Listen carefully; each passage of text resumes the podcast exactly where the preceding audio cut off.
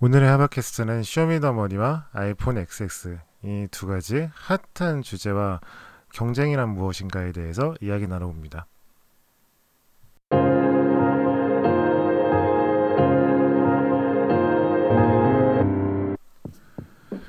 예, 쇼미더머니 다들 아시죠? 이번 시즌이 seven 일곱 번째 시즌 tri, triple seven이라고 하는데요. 어, 뭐 쇼미더머니 하면 원래부터 뭐 경쟁 프로그램이죠. 서바이벌 프로그램. 음, 네, 이번에 이번 시즌 들어가지고 여러 가지 좀 새로운 변화들을 꾀했어요. 변화들을 꾀하고 그 중에 이번 회에 있던 경쟁이 어, 굉장히 지금까지 있었던 경쟁과는 좀 다른 형태의 경쟁이었어요. 어, 어떤 경쟁이었냐면은 일단은 팀별 대항전이었어요. 가장 fight money가 많은 두 아티스트 나플라와 슈퍼비가 각자 자신의 팀을 뽑고 팀 대항전을 벌이는 거였어요. 그러니까 뭐 cypher나 showdown 같은 형태로 각 팀이 양쪽으로 이렇게 나뉘어서 자리를 잡고 어, 그 중에 대표하는 래퍼가 나와서 이렇게 서로 뭐 경쟁을 벌이는 그런 시스템이었어요. 어, 룰은 음, 이기는 팀이 이, 뭐 3판 2승제로 하고 어, 여기서 이기는 팀이 5천만 원을 나눠 갖고 어, 지는 팀은 탈락자 한 명을 자신들이 직접 투표로 선정해서 탈락시키는 뭐 그런 룰이었습니다. 어, 이게 사실 그렇게 굉장히 좀 지금까지 그 쇼미더머니라는 프로그램 내에서는 그렇게 큰 경쟁은 아니에요. 뭐 이게 앞으로 어떻게 될지는 모르겠지만 지금까지 지금까지 드러난 걸로만 봤을 때는 어, 프로그램 내에서 그 fight money라는 게 새로 도입된 룰인데 그냥 실력의 차이를 보여주는 것 말고는 이게 뭐 그렇게 큰 benefit이 되지는 못하는 상황이거든요. 결국은 이 돈이 모이고 모여서 최종 승리자가 2억을 갖게 된다. 예, 결과적으로는 예, 2억을 갖게 되는 사람 제외하고 나머지는 fight money를 모두 다 잃게 되는 시스템이라서 fight money 자체는 그렇게 큰 의미가 없 어요. 어, 그리고 뭐 탈락자 한 명을 뽑는 건 역시 뭐 게다가 투표로 뽑는 거는 굉장히 좀 부담되고 슬픈 일이기는 하지만 어쨌거나 딱 한 명만 떨어지는 거잖아요. 그게 한 팀에 20명 정도 있나? 어, 그 정도 있는데 그 중에 한 명만 떨어지는 거기 때문에 경쟁의 부담 자체는 굉장히 좀 큰 편은 아니에요. 뭐 그전 애들 같은 경우는 되게 잔인했죠. 1대 1대 1 배틀을 해서 한 명을 제외하고 나머지는 무조건 떨어지는 뭐 그런 룰이었으니까요. 그에 비해서 뭐 20명 중에 한 명 떨어지는 거는 사실 그렇게 뭐 부담이 큰 경쟁이라 할 수는 없죠. 어, 지금까지 전 쇼미더머니를 시즌 1부터 지금 시즌, 시즌까지 전부 다 봐왔는데 어, 지금까지 있었던 쇼미더머니의 경쟁 중에서는 가장 느슨한 경쟁이었어요. 어, 사람들이 흔히 생각하기에 경쟁이 느슨하면은 당연히 그만큼 실력을 보여주지 못할 거라고 생각을 하잖아요. 경쟁이 굉장히 그러니까 죽느냐 사느냐의 기로에 있는 경쟁이어야지 진짜 자기의 실력을 보여주고 이런 느슨한 경쟁에서는 오히려 그 게임에 대한 몰입도가 떨어질 거라고 생각하잖아요. 근데 래퍼들이 아무래도 일단은 팀 대항전이라서 자기가 잘못하면은 팀이 질 수 있다라는 생각 때문인지는 때문인지 모르겠는데 어, 래퍼들이 굉장히 그 어느 때보다 멋진 실력을 보여줬어요. 어, 멋진 실력을 보여줬고 게임 자체가 굉장히 재미있었어요. 어, 보신 분은 아마 아실 거예요.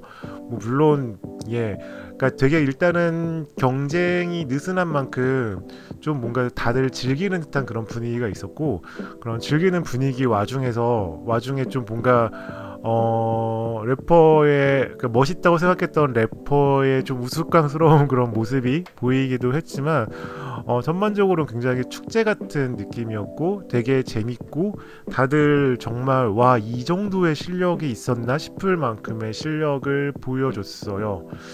어 그래서 뭐 프로그램 내에서도 계속 막 그 프로듀서들이 와 진짜 이런 게임을 보게 될 중이, 줄이야 막 내가 지금까지 봤던 쇼미 중에 가장 재밌었어 뭐 이렇게 막 이야기를 하고 어, 실제로 프로그램의 주 시청층인 힙합 커뮤니티 이용자들에게도 평이 굉장히 좋았습니다.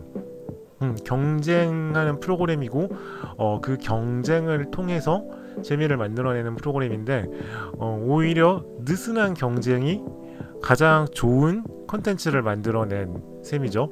예, 이번에 triple seven이 안 그래도 좀 이제 쇼미더머니니까 오디션 프로그램들이 시간이 지나면은 시간이 지날수록 좀 그 수명이 떨어지잖아요. 어, 쇼미더머니 같은 경우는 기본적으로 힙합 마니아라는 예, 고정 고정 지지층이 있기는 하지만 예 그래도 전만큼 뭔가 이렇게 신선한 맛은 많이 없고 시청률도 실제로 좀 떨어진 걸로 알고 있는데 어, 이번 편 같은 경우는 예 평이 정말 정말 좋았어요.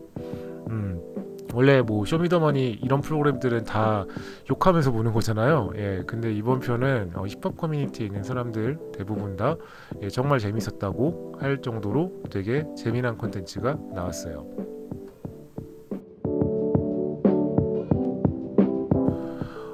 어, 유튜버 중에 그 JM이라는 유튜버가 있어요. 어, 사실 제가 이 팟캐스트를 매일마다 올리겠다라고 이야기를 했을 때도 이분을 염두에 두고서 얘기를 했던 건데 이분은 유튜버로서 매일마다 영상을 올리시거든요. 어, 이분이 유튜브를 한 지는 한 3년 정도가 됐는데 어, 2년, 정, 2년 정도 한 무명 유튜버 시절을 보내다가 지난해 아이폰 X가 출시됐을 때 마침 이분이 일본 출장 중이어가지고 누구보다 빠르게 아이폰 X를 소개했어요. 어, 그 영상의 조회수가 굉장히 잘 나왔고 어, 그때 이후로 매일마다 영상을 업데이트하면서 뭐 tech YouTuber 쪽에서는 나름 예, 메이저라 할 수 있는 예, 그런 위치에 올라 올랐죠. 예, 지금 현재 구독자 수가 20만인데 한국에서 20만을 넘는 넘는 tech 유튜브 채널을 한 손에 한 다섯 손가락 안에 꼽을 정도? 예, 그 정도가 될 거예요. 예. 어, 작년에 그 사건 때문인지는 모르겠는데, 어, 아니면은 이번에 아이폰을 해외에서 주문할 경우 한국에서는 AS를 받을 수 없게 됐거든요. 서로 모델명이 달라서. 그래서 원래 유튜버들이, 많은 유튜버들이 그 미국에서 주문을 해서 어, 받아본 다음에 그걸로 리뷰를 하고 했었는데, 미국에서 구입을 한 아이폰은 미국에서 AS를 받아야 되니까. 근데 뭐 일본 같은 경우는 모델명이 다르긴 하지만 그래도 상대적으로 가까운 곳에 위치하고 있고 예 그리고 바로 가서 구입을 할 수가 있으니까. 어, 올해는 그 21일이 발매일이었을 거예요. 21일이 발매일이었는데 그때 일본의 후쿠오카에 직접 그 애플 매장에 가서 아이폰을 구입하는 유튜버의 숫자가 어, 굉장히 많이 늘어났어요. 음, 일단 1위는 우키말 대잔치의 우키라는 분인데 어, 이분은 1위를 올리기 위해서 애플 매장에서 구입하자마자 애플 매장에서 unboxing을 직접 했어요. 그리고 이거를 뭐 좀 나름 이 컨텐츠가 어 자기야 자기의 컨텐츠가 그래도 가장 먼저 아이폰 XS를 소개하는 컨텐츠라서 자랑을 하고 싶었는지 뭐 클리앙이나 이런 데 올렸는데 별 설명 없이 올려서 오히려 좀 약간 좀 욕만 먹었고요. 예, 왜 애플 매장 그런 다른 매장에서 이런 컨텐츠를 진행하느냐, 왜 아무 설명 없이 이런 영상을 올리느냐 해가지고 좀 욕만 먹었고 어, 그 외에도 뭐 나름 인지도가 있는 테크 유튜버부터 최근에 시작한 tech YouTuber까지 일본에 건너가서 아이폰 XS 개봉기를 올렸습니다. 어, 제가 tech YouTuber들을 좀 많이 구독하다 보니까 어, 그래서 제 유튜브 채널에는 온, 온통 아이폰 XX 개봉기가 올라오는 상황이었어요. 어, 근데 제가 그 반응들을 봤을 때 어, 생각만큼 반응이 있지는 않았어요. 그러니까 각 채널이 원래 가져 각 채널이 원래 받는 그런 반응들 있잖아요. 어, 딱 그 정도의 반응이 있더라고요. 음, 뭐 일단은 아이폰 XS가 그때 아이폰 X만큼 큰 변화가 있는 모델이 아닌 것도 있을 테고, 어, 그리고 이게 진짜로 정말로 유튜브에 전부 다 아이폰 XX 개봉기로 도배가 되어 있어가지고, 어, 특별히 어떤 개봉기가 더 메리트가 있지는 않은 상황이더라고요.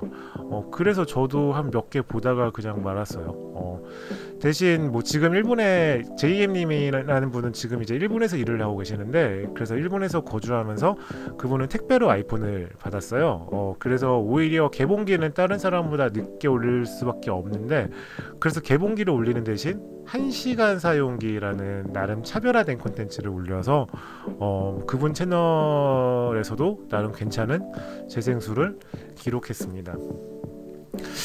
예, 아, 보면서, 예, tech YouTuber가 되게 힘들구나라는 생각을 했는데, 어, 어, 물론 뭐, UNDERkg 같은 채널은 이 과정에서 LG U 플러스의 협찬을 받기도 했고요. 어, 그리고 뭐, 나머지 YouTuber도 이를 통해서 광고 수입이나 채널 구독자 뭐 증대 등의 효과가 있을지 모르죠.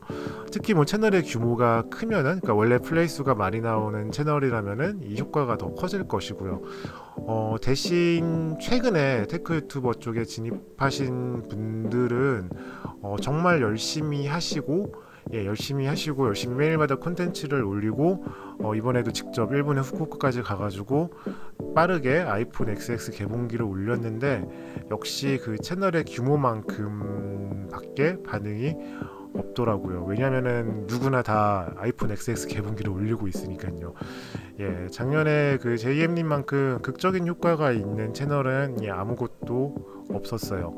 그러니까 이미 경쟁이 치열한 예, 레드오션이 된 시장이라서 어, 이제는 더 이상 그 빠른 것만으로는 예, 소용이 없는 거죠. 예, 차별화된 무엇이 더 필요하고 그리고 이미 어, 큰 규모의 채널들이 생겼기 때문에 예, 그 규모의 채널들이 보여주는 것 이상의 콘텐츠를 올리지 못하면은 성장하기가 어려워졌다는 얘기가 되겠죠. 예. 아, 저도 정확히 테크는 아니지만 어, 테크를 소재로 하고 있는 그런 컨텐츠를 유튜브로 만들려고 생각을 하고 있었는데 예, 최근에 유튜브에 정말 정말 많은 채널들이 갑자기 생겨서 예, 어, 예, 이, 과연 이 콘텐츠로 예 어떻게 경쟁력을 갖출 수 있나 예 그런 생각을 좀 하고 있어요. 예, 그러면 그럴수록 경쟁자가 그런 생각을 하는 동안 경쟁자는 더 늘어나겠죠.